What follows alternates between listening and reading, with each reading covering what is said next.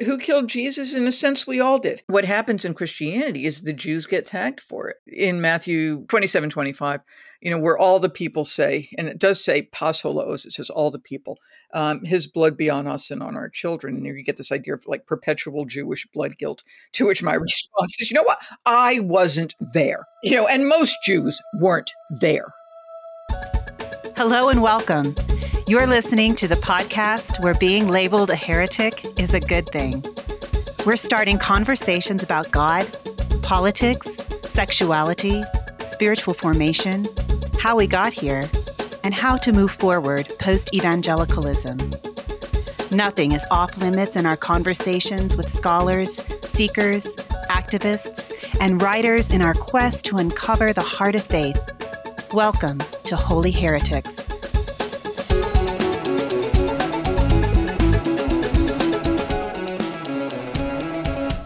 Hi, everyone. Thanks for joining me for another episode of Holy Heretics Podcast. I'm your host, Gary Allen Taylor, and I'm excited for today's conversation for several reasons. First, because it gets right to the heart of our faith. Over the last three years, we've talked with hundreds, if not thousands, of individuals in the deconstruction community about why they left evangelicalism, maybe what path they're taking moving forward, but more importantly, what we've heard Uh, from you and from others is one of the reasons why they couldn't walk away from Christianity completely was Jesus. And that sounds somewhat cliche, but I'll admit it's the reason why I have not been able to give up on my tradition, on my faith in Christianity. I was captivated by this man that I met late in life who resisted Roman imperialism, who stood up against religious oppression and committed his short life to liberate the oppressed from their various forms of economic and political, social, gendered, sexual, and religious bondage. But in the process, I've often failed to remember that Jesus was born, lived, and died as a Jew. Jesus was not the first Christian, and if he came back today, he certainly wouldn't be a Christian. He would still be a Jew. Uh, there's a great quote by Mark Twain who once said, if Jesus were alive today, the one thing he certainly would not be is a Christian. And I think that is true on a thousand different reasons, but one of the things that I have been guilty of, and I think a lot of us have been guilty of in growing up in the Christian tradition, is we have robbed Jesus of his Jewish identity. And in some ways, that's a form of anti-Semitism, but it also kind of tacitly pits Jesus up against um, all things Jewish. He becomes an antagonist in the Gospels to the Jewish people. And when we read the Gospels this way, we not only see the Jewish movement of the first century as an enemy to Jesus, but also to God. And I think that is some of the roots of the anti-Semitic movement that we have seen embedded in historical Christianity for the last two thousand years. The other thing that does is when we rob Jesus of his Jewish roots, we we miss a lot of what he's saying, what he stood for, uh, what made him who he was. And so today's guest, Doctor Amy Jill Levine, is going to remind us that Jesus was smack dab in the middle of the Jewish tradition of his time, that he wasn't an aberration or an outlier. He was a good Jew doing and saying the things that Jews said and did during the first century occupation by the Romans. And understanding all of that will not only save us from some micro anti-Semitic aggressions, but it will also, I think, make us better Christians. So let me introduce our guest today. Doctor Amy Jill Levine, or A J, is Rabbi Stanley M. Kessler Distinguished Professor of New Testament and Jewish Studies at Hartford International University for Religion and Peace and University Professor of New Testament and Jewish Studies Emerita, and Mary Jane Worthen Professor of Jewish Studies Emerita at Vanderbilt University. Her publications include The Misunderstood Jew, The Church and the Scandal of the Jewish Jesus, Short Stories by Jesus, The Enigmatic Parables of a Controversial Rabbi. She has six children's books. She has written the Gospel of Luke, the Jewish Annotated New Testament, The Bible with and without Jesus, The Pharisees, and thirteen edited volumes of the Feminist Companions to the New Testament and Early Christian Literature. A J is the first Jew to teach New Testament at Rome's Pontifical Biblical Institute.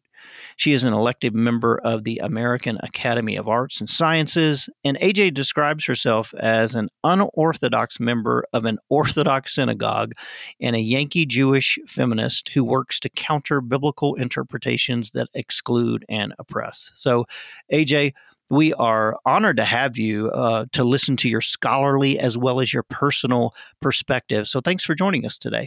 You have an, an incredible bio, um, lots of background in research, writing, um, publishing, teaching.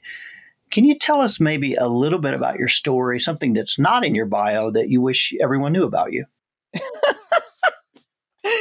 um, I, I wish that they would perhaps not think of me as just this kind of egghead academic who writes a lot of books and gives a lot of talks, but just as a person who's very much concerned uh, that when people proclaim to be Christian or proclaim to be a follower of Jesus, that they not use that proclamation or that identity to hurt people who have other uh, ways of being in the world. Uh, mm-hmm. Because I've seen the Bible and the Christian tradition being used so often to hurt people. Uh, and my major concern is that they stop. Hmm. Well, and I was going to jump into this at the very end, but let's just do it now. Um, we're seeing this happening all over again. There is a rise of Christian nationalism in the United States. There's a rise of fascism in Europe and authoritarianism in the West.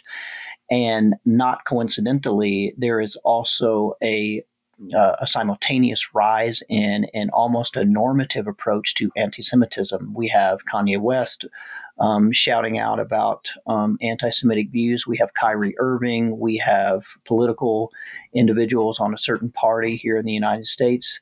Are those two connected? And and and what is happening in the world where, you know, we've seen this movie before. It doesn't end well for anyone, especially our Jewish friends and family.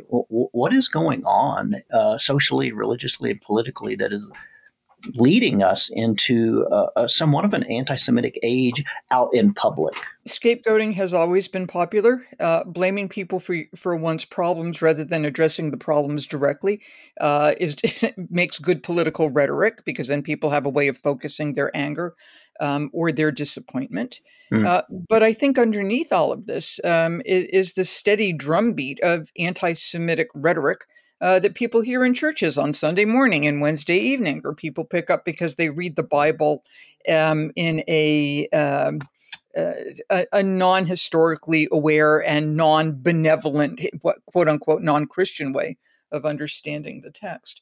I mean, it, it's It's an old line, and it's true. Bad stuff happens because people consider themselves good, don't do anything about it. Or they think it's not my problem directly, or I'm not directly involved, or, you know, what can I as one person do? Uh, and the answer is, if you don't do something, you are directly involved, because there are no innocent bystanders. And there's a whole lot you can do, starting with like cleaning up one's own household, which means in a number of cases, one's own church or one's own Bible study.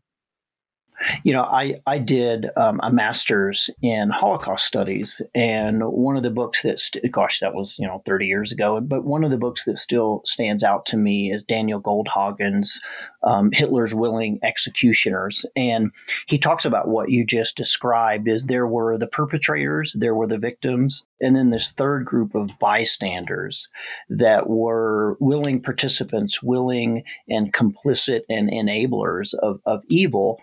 And I think a lot of Christians don't really understand the the fact that throughout our history as as a people, we have been both implicitly and overtly anti-Semitic.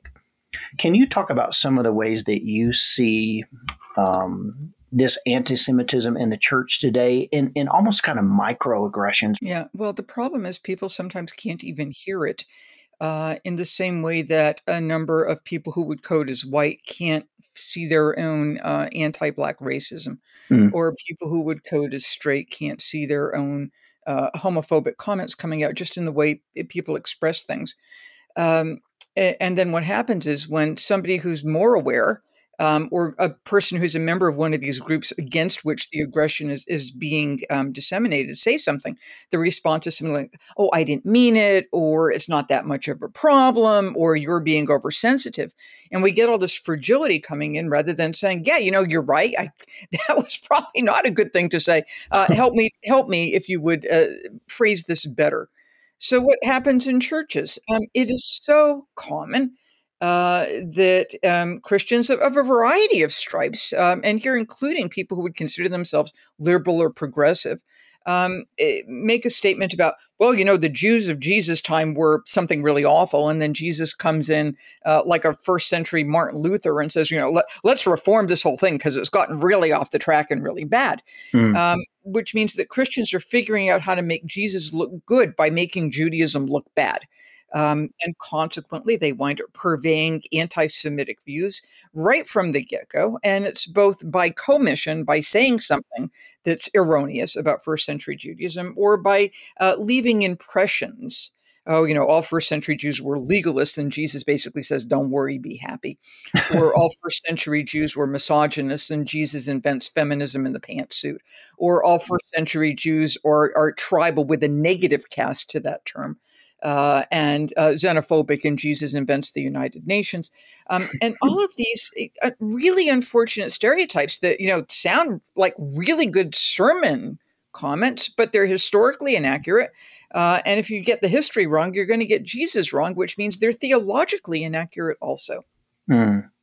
Can you give us some examples of that? Because I've even, you know, I, I've believed that and been taught that, that, and I'll give a specific example in terms of sort of the feminism. So I, I've read several books that portray Jesus, as you said, as this revolutionary in first century Judaism, to where Judaism is portrayed as a systemic, misogynistic, and patriarchal culture and faith, if you will, religion. And then Jesus comes onto the scene, and suddenly women are disciples, and they're moving with him, and they're they're supporting his ministry. And, and this is portrayed as highly unique. But I think what I'm hearing you say is th- this wasn't This wasn't unique to Jesus. It, it poten- potentially already existed. Is that is that correct?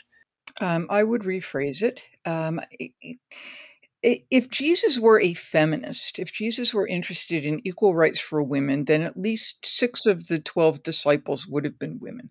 There would have been women at the Transfiguration. There would have been an explicit notice of women at the Last Supper. Uh, somebody in the running to replace Judas would have been a woman. Um, and Jesus would have said, you know what, women and men are equal. He doesn't. Um, it, so, it, you know, the other problem is that women are not so oppressed and se- suppressed and depressed. And then Jesus comes along and invents, you know, the egalitarian system.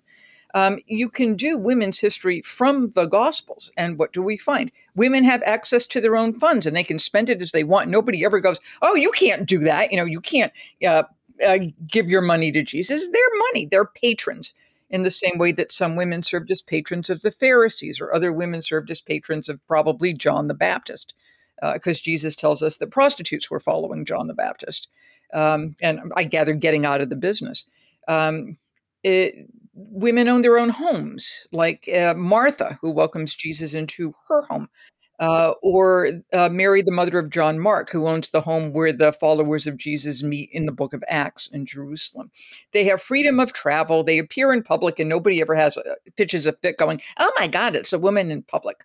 Uh, they show up in synagogues where they're not up in a balcony and they're not behind a screen. They show up in the Jerusalem temple a lot, including Jesus' mom or Anna from the Christmas stories. Um, when children in the temple hail Jesus, you can bet that there are, you know, moms and women caregivers in the background. Mm. Um, so what Christians wind up doing is inventing a Judaism that makes the Taliban look progressive. Um, and, and then reading Jesus, who is not particularly progressive on this model, nor does he need to be particularly. Uh, and it, it's a specific concern that I find weirdly um, in churches that, for example, don't ordain women. But, you know, Jesus is still this feminist hero. Right. Um, so why not do some history? Why not see how women function in Jewish history? Um, when Jesus talks to women or heals women's bodies, why wouldn't he? Um, so why invent a negative context? That's interesting. Seems to me it's a sign of weak Christology. Um, if, if one wants to worship Jesus as Lord and Savior, the only begotten Son of God, then he is unique by definition. Um, he, he doesn't have to be socially unique in order to do what he does. So I want I want to piggyback on that, because I feel like that there are two portraits of Jesus that are fairly dominant within Christianity, and I would love for you to maybe dispel some of those from your Jewish perspective. Um, you know, growing up in, in white conservative evangelicalism like I did, Jesus was really reduced to, uh, uh, as you said earlier, kind of a scapegoat, just the, the divine wrath of God. His life and teachings were, I mean, sort of hinted at, but we really worship the crucified Jesus, the one who, you know, got his ass kicked by God and rose from the dead, and now everybody gets to go to heaven. So a fairly non-historical, disembodied Jesus. Then I jump into progressive Christianity, and Jesus is this social justice warrior. He's the feminist. He's the liberator. He's the one who comes in and, you know, is um, attacks the status quo, both the Roman imperial um, political party, as well as, of course, the, you know, Jewish movement and the Jewish faith. He's portrayed as this, I don't know, Latinx, you know, theologian of liberation. Are are either one of those portraits true, and or what version of Jesus do you see? Because you you've not been indoctrinated in, in those kind of two binary views of him. Well, I might not have been indoctrinated in them, but I grew up in a Christian context, as many people in the United States have. Um, I live in Nashville, Tennessee. It's not that there aren't types of Christians here also. Um, and I went to, uh, you know, college and graduate school where I studied with people who were Christians, who themselves were products of these various views. Um, what what people do, and it's understandable, is they want to map onto Jesus stuff that's important to them. Um And I don't have a problem with people portraying Jesus as um, uh, as Black or as Asian um, or as some some indigenous group. I think that's fine, uh, because if they're going to think about Jesus as God, then you want God to kind of look like you and be in your own image. Uh, what concerns me is portraying Jesus only in the image of the individual who worships him, uh, and not giving him his own historical space. Because if we don't take Jesus' own social location or subject position seriously as a first century Jew from Galilee, um, then we have no reason to take anybody else's subject position uh, seriously. Mm. And I and I want to be I want to be on, on that multicultural concern, because I think it's important. Um, so if you have an image of an Old Testament God of wrath and a New Testament God of love, or an image of, as you put it, and I, I don't think I've heard this before, God kicking Jesus' ass, which strikes me as theologically blasphemous, hmm. um, then better Bible knowledge uh, and better knowledge of first century Jewish thought would be helpful here, because hmm. they're not looking at God as some sort of evil, awful monster. Um, they're not looking at the cross as part of a satisfaction theory. You know, you need it to get rid of divine wrath. It's a horrible view. It's a horrible view. Um, and right. It's not based in the scriptures of Israel. And it's not what even what sacrifice does, if you want to look at Jesus as some sort of ultimate sacrifice. Um, if Jesus is your social justice warrior, you can find stuff in the Jesus tradition that can prod you toward concerns like, oh, healthcare. Right? If Jesus is uh, concerned about healthcare, then people might want to be concerned about healthcare. That makes sense to me. But uh, Jesus as Che Guevara? Yeah, I don't think so. um, I don't think Jesus is interested in doing away with the Roman Empire. Um, I think Jesus is interested in bringing about um, or seeing that he has a role in bringing about Uh, what Christians would call the kingdom of God or the kingdom of heaven, um, or what uh, Jews might call the the world to come or the Messianic age. I think he thought that he was commissioned by God uh, to prepare his people for the inbreaking of the kingdom of God. Um, that's not an anti-Roman thing. That's an end of history thing, mm. or at least an end of history as we know it. Um, and the problem is that that did not come about. Right? There was not a general resurrection of the dead, which is what Paul was expecting. Uh, there was not a final judgment. There was not peace on earth. Um, we got the church. Um, now, could the church have worked toward bringing all that about? Well, in part, it did. But it also took a theological move that suggested that if you weren't a follower of Jesus, you were damned. Hmm. Now, it's understandable why they did that, because if, you know, if Jews got to buy, then why does Jesus have to die? Um, it, but they many Christians took this particular view in a terrible way that suggested that if you you were not a Christian, you were either an infidel, which means you had to be converted, or you were an apostate, which means you had the wrong theology. Hmm. Uh, and infidels, if they couldn't get, get them converted, they basically banished them, and apostates they killed. This is not a good way of, of being in the image and likeness of God. So I'm curious from your perspective, um, personally, if you want to go there, um, the- theologically and, and maybe even more so scholarly, how do you approach the conversation of Jesus's divinity? Um, I, I I struggle with it. I'm I'm a you know, cradle Christian, grew up in evangelicalism. Now I'm a confirmed Episcopalian. And I guess the older I get, the more I'm disinclined to jump into and believe in this virgin birth theory. Um, I, I believe Jesus attained some kind of divinity. I don't know how that happened. Uh, but again, that's my Christianese speaking. How do you how do you respond to the notion of, was Jesus divine? Well, that's not a question a historian can answer, and I'm an historian. Um, um, I, in the same way, I can't, I, I can't respond to Hindu confessional concerns or Muslim confessional concerns and all that.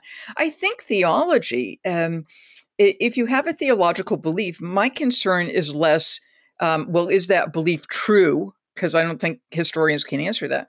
But what does that belief lead you to do? So I tend mm-hmm. to take the theological question and move it toward issues of ethics um, or practical theology of action. Um, I, I, I, to ask questions like, is this true? Or, you know, is Jesus divine? It's sort of like asking, it, it, it, it, is love correct? um, I, I don't think theology is like Sudoku, where, where if you're just really rational enough, you can get the right answer. Um, I think theology is like love. And if you love somebody, that makes perfect sense to you. Um, and as long as that love is moving you in a healthy and happy direction, you know, go for it. Um, it but I can't judge it because I don't have that same type of love. Mm. So it, it, if you believe in Jesus uh, as Lord or as divine or whatever, um, that's like love. Uh, that's fine. What I can do as an historian is say, you think he's interesting or you think he's important. Um, see him through my eyes to see exactly how interesting and important he is, because I think he's fascinating. Mm. Um, and I think he's ethically profound. And I think he has splendid things to say, um, which you've heard, in, particularly in their historical context, are even more splendid than you might possibly imagine. So I'm not interested in, in either affirming or destroying somebody's theology. Um, if it's a healthy theology, I'm interested in enhancing it. And if it's a theology that leads you to hate, uh, I'm interested in saying, maybe you want to have another look at Jesus. So what are some of those things that drew you to Jesus, drew you to this first century Jewish, um, can we say prophet uh, from your perspective? Would you say prophet? What Maybe first, what is he and what continues to draw you to study and and get to know him more? Yeah. Um, I, prophet's a difficult term mm. um, because it depends upon how you want to define it. I mean, do we want to take um, Martin Luther King Junior as a prophet, for example, or Gandhi? Um, in Judaism, we have prophets, and that, that genre is done. Uh, you know, is he a wise teacher? Clearly. Um, It, does he give, uh, does he, does he present his tradition in a way that makes you sit up and go, yeah, that's right, but I never thought about it in quite that way before. Uh, some of my Christian friends will talk about going to a revival or hearing a preacher, and the preacher talks about something that they've been, ta- like the, you know, the Good Samaritan or the prodigal son. Um, and they hear it in a way that they've not heard it before. And they go, wow, you know, mm-hmm. that makes you sit up and take notice. Um, I really like music. Um, and I very much like jazz. Um, and, and I've listened to a lot of jazz, and there are certain jazz standards that if you play jazz, everybody knows. And then you hear this this new version of something you've heard forever. And you go, wow, that's great. Um, so I think what we've got with Jesus is somebody who's taking his own tradition and presenting it in a way um, that's arresting and effective and sometimes amusing. And you sit up and go, yes, right, I get that. Um He's, he is, as you pointed out, a Jew. Okay, so he's one of mine. So part of part of what I'm doing here is I'm I'm doing Jewish history, which I'm interested in uh, for both academic as well as personal reasons, because this is Jewish history that I did not learn in the synagogue, right? Uh, the only Pharisee from whom we've got written records is Paul of Tarsus, so why wouldn't I be reading Paul's letters? Hmm. Uh, and I don't think Paul becomes an ex-Pharisee. He's, he's a Pharisee forever. I mean, he just... Um, as my friend Paula Fredrickson put it in a recent article, once he found Jesus, he's just a better Pharisee. uh, uh, Jesus is the first person in literature ever called rabbi. I think the parables, uh, on which I have written quite extensively, um, are really good Jewish stories, but over the centuries, they've been deformed both by lack of knowledge of first century Judaism and by an attempt to get a theological reading out of them, uh, rather than get an ethical reading out of them. Mm. So one of the things I've read from you that, that kind of dovetails here, uh, you wrote, for far too long, Jesus has been a wedge that drives Christians and Jews apart. I suggest that we can also see him as a bridge between us. And you're hinting at that at, at some of these conversations. Can you expound a bit on, on what you meant by that when you wrote it? Yeah. Um Jesus is a first century Jew, which means he's part of Jewish history, and I think people ought to know their own history. Um, I think Jesus has some very wise things to say, which are not um, antithetical to Jewish thought, and here I would look at the parables in particular, uh, pr- pretty much all of the Sermon on the Mount. Um, uh, even a number of his debates with fellow Jews fit within Jewish debate, because Jews have been debating Torah since Moses came down the mountain. Um So I think knowing about Jesus in first century Jewish history would be good for Jews. It would be good for recovering our own history. And it would also be helpful when Christians say incorrect and harmful things about Jews for the Jew to be able to say, well, actually, the New Testament says. I find that really quite eff- effective.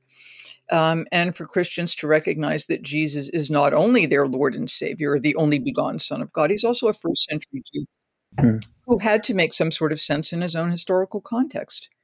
Um, so my my concern here is not that Jews start worshiping Jesus. You know, if they do, that's fine. They're Messianic Jews. Um, but they actually know the material, uh, both how it fits in history and how it has been interpreted in a hateful and anti-Semitic manner over time. Hmm. Well, I would love to maybe pick your brain as it relates to your understanding of what Jesus thought and and and believed as a first century Jew. Um, I, I think Christians have made him Christian. We've created doctrine and dogma that we kind of wrap back on him.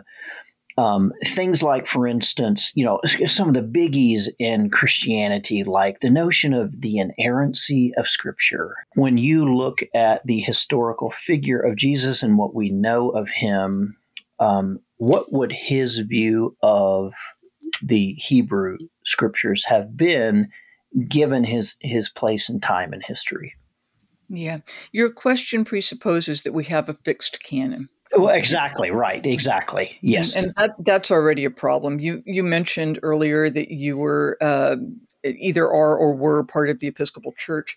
Um, and the Episcopal Communion is not just looking at the Hebrew Scriptures. The Episcopal Communion is also looking at what are sometimes called the deuterocanonical books, yep, or the Old Testament Apocrypha, which means your your Old Testament has Greek stuff in it. Um, Hebrew Scriptures is just a Protestant term that's attempting to be a catch-all, and it really isn't. Mm. Um, so, you know, did Jesus know the books of the Maccabees, or at least the stories of those Maccabean martyrs? I think so. Um, it, he would have looked at the text as something, whatever text, or whatever stories, because again, we don't know if he's literate. Luke might have given him an upgrade uh, when he reads, well, he finds the place where something is written. It doesn't actually say he reads Isaiah. And if he does, he's not reading the version we have. Um, so he knows the stories, he knows the traditions, but he also knows that this is material that needs to be discussed. uh, and needs to be debated. So the issue is not errancy or inerrancy. The, the issue is, how do we understand this? Mm. Um, and Jews are more than happy to debate this material. The problem is Christians are not. Why? Um, you sort of answered the question yourself when you talked about dogma and creed. Um, Jews are not just a religion. We're not just an ism. Uh, we are a people uh, with a, a sense of a common ancestry from Abraham, Isaac, Jacob, and their wives, uh, a, a homeland, the land of Israel, um, a constitution, which would be the Torah, a language, which would be Hebrew. Um, so it, we're a people, you know, like Germans mm-hmm. or right. Americans, right? Um, and if you're a people, you can debate, because there's no way they can take your peoplehood away from you. Mm. Right? Um, Christians are a, a faith community. And somebody's used the term religion, but it's probably not a good definition of religion. They are bound together by a confession or a particular view of Jesus as Lord and Savior. Now, if you're if you get into a movement by belief, um, you also get out by belief. So in the same right. way, right, Christians kind of invented this faith community thing. Uh, they also kind of invented heresy. Uh, so Christians are held together by creed and by dogma, and you don't want to have too much debate, because if you get too much debate, you're out of the system, right? Um, which is how you wind up with all these different Christian churches that don't talk with each other uh, right. or consign each other to hell. Um, Jesus, as a Jew, would have debated Torah, would have debated what stories meant, would have said, give me another reading, or tell this to me in another way, um, and would have felt perfectly free to do that. Yeah, I mean, I, I, that makes a lot of sense, because especially growing up as an evangelical, one of the things that I look back on is you had to believe the right things in order to be in community with, with these individuals. And, and many of us, especially most of our listeners who are in the deconstruction community, they've lost not only faith, but they lost community, because they dared to question some of the, the fundamentalist beliefs of Christian evangelicalism. And and I think what you're saying is, from your perspective, you are this is a normative thing within Judaism, that you have lively, spirited debate, that you can come to the text and argue with one another and point out different perspectives. And most of us were trained that that is taboo. You do not question. There's one interpretation. It's the one that the pastor or your family has given you.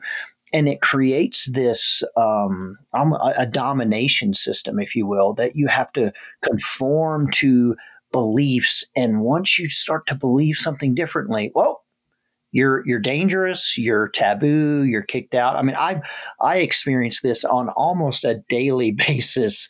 Um, I, I used to be a, a radically conservative Christian and still live in Colorado Springs, and I still see many of the people I used to work with and go to church with, and they view me as a pariah on many levels because of belief. I don't believe the same things that they believe.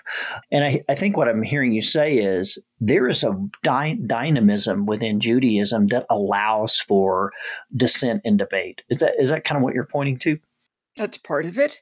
Um, it what you've described strikes me as both theologically deadening and, and frankly, quite boring. Mm-hmm. You know, if something only means one thing, why do you need a sermon, right? Just get up and, and you know, take the thing out of the file, because it's going to be the same message every year um, or every week. How, how dull.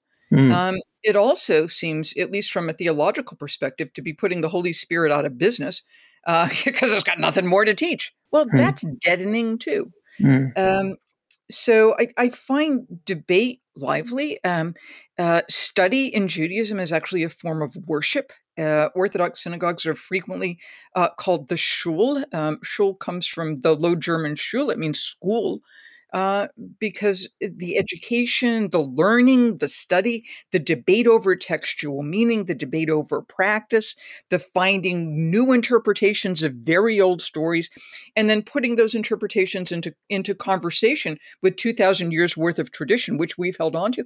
Um, it's, it's intellectually fascinating, and it's fun. Um, and you wind up with, with ethically profound statements, right? Um, And you also wind up with, you know, Jews disagreeing, but at the end of the day, we're all still Jews. So we may disagree, but when it's time for evening prayers, we're all in there together. So we, we can hold these tensions uh, it, as families might hold tensions, and families might be in disagreement. Uh, but if you love each other, you can hang on to that, and mm. that's fine. In fact, it's healthy. So let me ask a let me ask a tense question. I, I, I've been dying to get your answer on this. Why did Jesus die? And or maybe a more direct and hopefully not obtuse question: who killed Jesus? Why did he die? Yeah, those are different questions. um, who, killed, who killed Jesus? Clearly, Pontius Pilate signed the death warrant. Roman soldiers nailed him to the cross. Um, so, I mean, that's pretty obvious. Right. Uh, but you can extend it a little bit more. Um, so I, before COVID, I was teaching regularly uh, at Riverbend Maximum Security Institute, which is a state prison here in Nashville. Uh, it is where Tennessee's death row is located. Um, and I've done work with people on death row. Mm. So, you know, who executed, and we still kill people in Tennessee. So, you know, who executed right. the last person, right? So in a sense, we all did. And this goes back to that innocent bystander or not innocent bystander. So I could stand outside the prison um, with a candle and, and sing uh, whatever songs mostly my Christian friends who are out there might sing. Um, who's responsible? We all are. Because if we wanted to storm the prison, we could do it. And we're not going to do that because we're scared and we don't want to get shot. Um, and we don't want to leave our families, you know, without mommies and daddies. Um, so in a sense, we're all responsible. Um, I wrote a book that came out last year called Witness at the Cross, and I have a chapter on the bystanders. Um, but there, there are all these other people who were there. Could they have done something? Of course they could have done something. They don't. Um, and there are reasons why they don't, and I understand them. But who killed Jesus? In a sense, we all did. Um, and that, or they all did, those people who were there. And that moves to the question of also theology. So if you if you ask, why does Jesus die? Um, the theological answer, depending upon the Christian that you ask, is, uh, you know, to save people from their sins is an ultimate sacrifice. Okay. Um, well, if that's the case, then all people are responsible. Mm-hmm. Um, it's that old hymn, "Were you there when they crucified my Lord?" Um, what happens in Christianity is the Jews get tagged for it. Uh, in Matthew uh, twenty-five, twenty-seven, it's uh, twenty-seven, twenty-five, you know, where all the people say, and it does say pasholos, it says all the people, um, his blood be on us and on our children. And there you get this idea of like perpetual Jewish blood guilt, to exactly. which my response is, you know what? I wasn't there. Right. You know, and most Jews weren't there. Most Jews had never heard of Jesus, even at the time. Right. Um, so th- that changes with, with actually Vatican two in nineteen sixty-five, um, when the Catholic Church said, no, we can't blame all Jews at all times. You know, some of them were there, you know, like Caiaphas. Was he involved? Probably uh, by commission or omission. He didn't do anything to stop it. Um, and then some Protestant churches said, oh, yeah, this seems like a good idea. Let's stop dumping on all the Jews. I mean, that would be a good idea. um, why does he die? Because he's a political threat. Mm-hmm. People want to make him king. He's a popular leader. Uh, and Rome, you know, Rome's venal, but they're not stupid. So Rome says, wait a minute, it's Passover time. You've got all these pilgrims coming in from all over the place. You know, the city is packed. Um, and what Pilate would do during the pilgrimage festivals, because Pilate's normally out at Caesarea on the ocean where it's cool, when it, he brings his troops into Jerusalem and they set up in a Roman fortress overlooking the temple, um, as if to say, you know, you're celebrating your fe- feast of freedom, you Jews, your freedom from slavery. Ha ha ha. Mm-hmm. You know, we, we're, we're Rome and we're in charge. So the place is a powder keg. And then this, this uh, very popular leader and teacher comes into the city and people want to make him king. We have a sense of that already in the Gospel of John. You know, they tried to make him king. And Pilate's thinking, you know what, here's what we're going to do with your king. Um, and crucifixion is for Rome a type of advertising to say, we are the ones in charge. Mm. So here, the titulus on the cross is the title, because it explains why somebody got executed. That's really important. Um, So he's executed under the title Jesus of Nazareth, uh, King of the Jews. Right. So it's a political charge. Mm. And that's what Rome does with people who have pretensions of kingship. Or even if he did not, uh, people uh, who Rome thinks, well, the crowd might want to follow him. Um, and we can see this concern for popular leaders already uh, up in Galilee with uh, Herod Antipas executing John the Baptist. And the first century Jewish historian Jesus tells us that basically Antipas engaged in a preemptive strike. He knew that John was extremely popular, and he was afraid that if John said, listen, not only uh, is Herod's marriage incorrect, but we ought to do something to dethrone him because he's an illegitimate ruler, that the mm. people would follow him and go into revolt, and consequently Herod had him beheaded. Right? You're a popular leader. You may well get killed.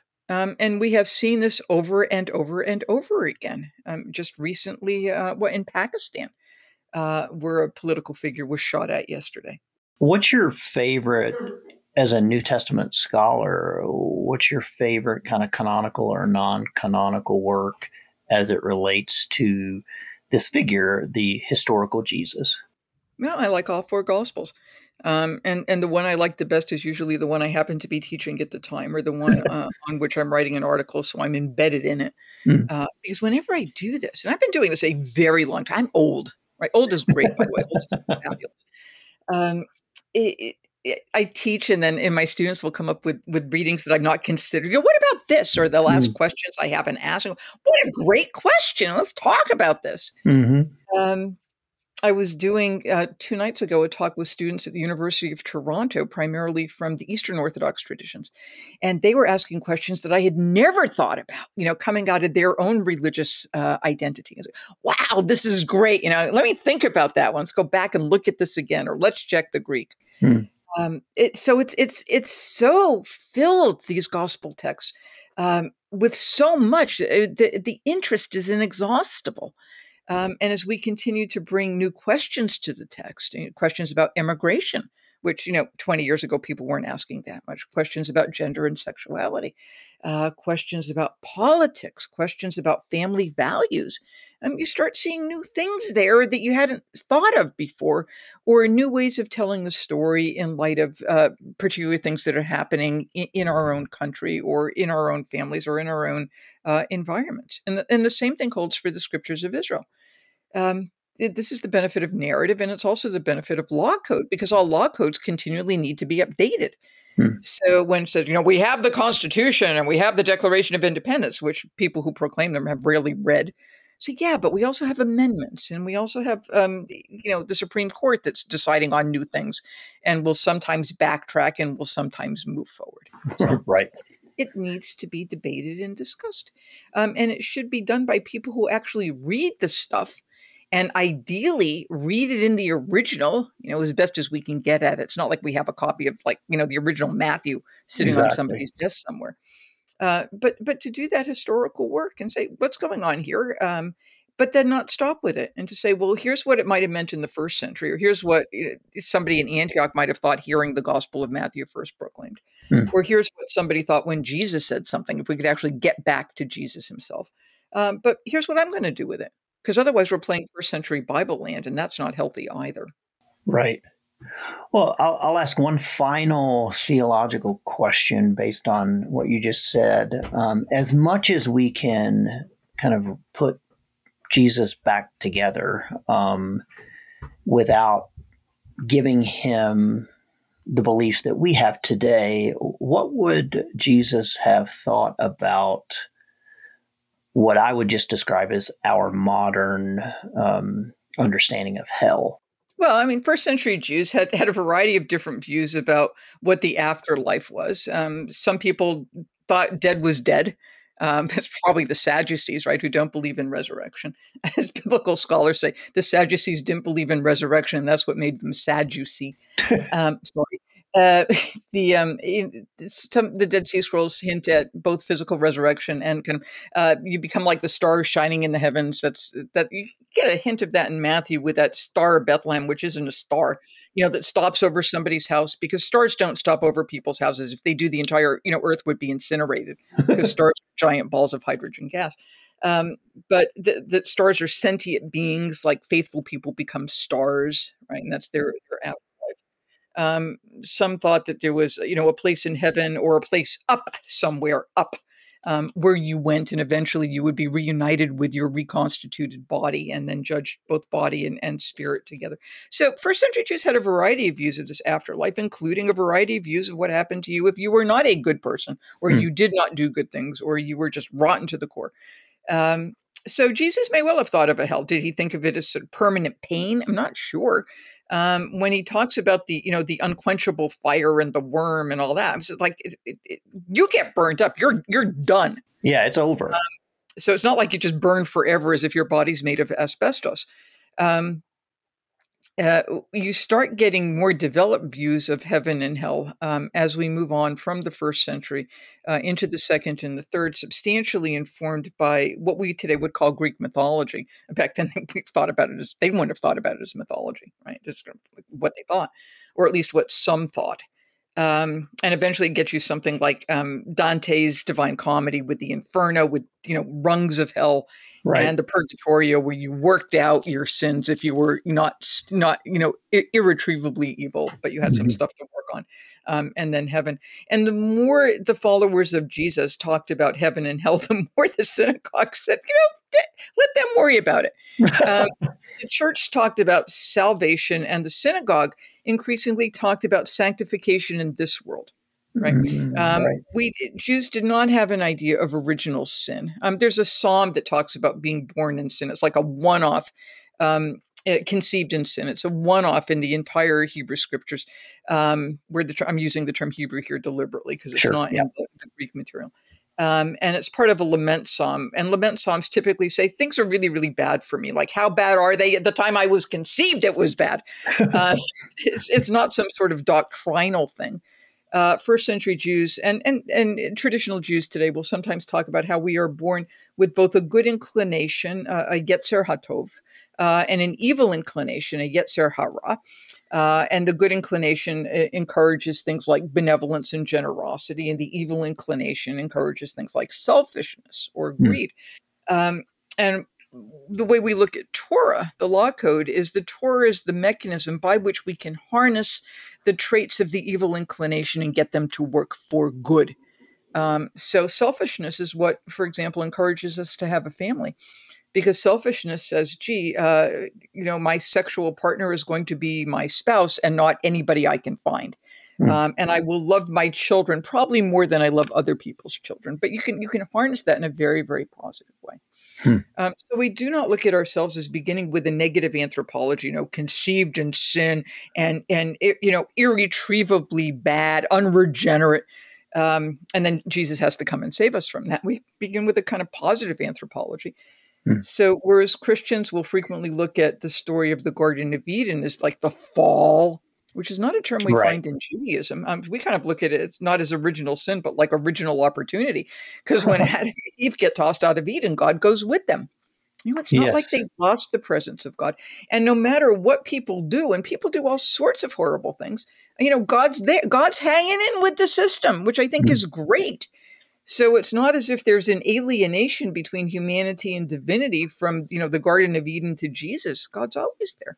Hmm. And you can see that just most clearly probably in the Psalms, hmm. which suggest an intimate relationship between God and, and people, whether communal or individual. Wow. Yeah, you know, I maybe I'll end with this, um, and it shows my bias. It shows my lack of education. It shows my indoctrination. I so help me with this. I grew up with the very basic view that the God of, you know, quote, the Old Testament is this wrathful, vengeful, violent, tribal deity. Suddenly, Jesus pops onto the scene, and God is enfleshed as this kind and gentle and meek and suffering servant. And you have this dichotomy. And of course, as a Christian, I'm like, well, that dude seems awful. This guy seems pretty cool. But how have Christians in particular gotten the God of the Hebrew scriptures, the sacred text of your people wrong? Oh, it's also the sacred text of the church, mm. um, which I think that the church is sort of forgotten about. Um, there are people today who are saying we should really be a New Testament church, and the Old Testament is just propedeutic. It's just, you know, a background, but we really right. don't need it. Yeah, exactly. Um, yeah, so that back in back in the second century, that was associated with a fellow called Marcion, M A R C I O N. Looks like mm-hmm. Martian, um, uh, and and it was proclaimed a heresy, uh, and as far as I know, it's still a heresy. Um, if you want to understand Jesus, you have to recognize that he comes in the middle of the story, not at the beginning. Right. And the Gospels tell you that. I mean, Matthew starts off with Abraham. It doesn't start off with Jesus, right? Mm. John starts off with creation, right? And, and in the beginning. Mm. Um, so how do we get it wrong? Because we read selectively. Um, and we read in order to make ourselves, what Christians read in order to make themselves look good by making Jews look bad. Um, there, it's it's a sign of weak Christology. Uh, mm. it, it's not a sign of trust in Jesus, uh, because if there were, then then you could recognize that Jesus doesn't invent a new and different God. Nowhere does Jesus ever say, "You know what? That Old Testament God really crappy. Let me give you mm. a new version." Right. Um, it, you know, if he thought that was the case, he would have said so, uh, mm. and people could have recorded it because they recorded all sorts of stuff. Um, when I get that nonsense from my students, um, I'm just inclined to, you know, quote the text. Fine. The Lord is my shepherd who leads me beside still waters and restores my soul. That's the Psalms, right? Mm-hmm. But you are condemned to the outer darkness where there's wailing and gnashing of teeth. That's Jesus. You know, who's who's the kind and benevolent one and who's the one who's a little bit spooky? Um You know, and, and it's unhelpful in both directions. Right. You know, God on a bad day, have a look at the book of Revelation. Um, it's the same God. Um, and it's a God that's abounding in mercy and extraordinarily generous and manifesting love and creating us in the divine image and, and all that wonderful stuff. Um, and, and if you knock that out, um, you're, you're basically cutting off your theological legs, and there's no reason to do that. Mm. Um, Jesus, the God to whom Jesus teaches his followers to pray, "Our Father," that's Matthew, or just "Father," that's Luke, um, is, is the God of the scriptures of Israel. It's the same God.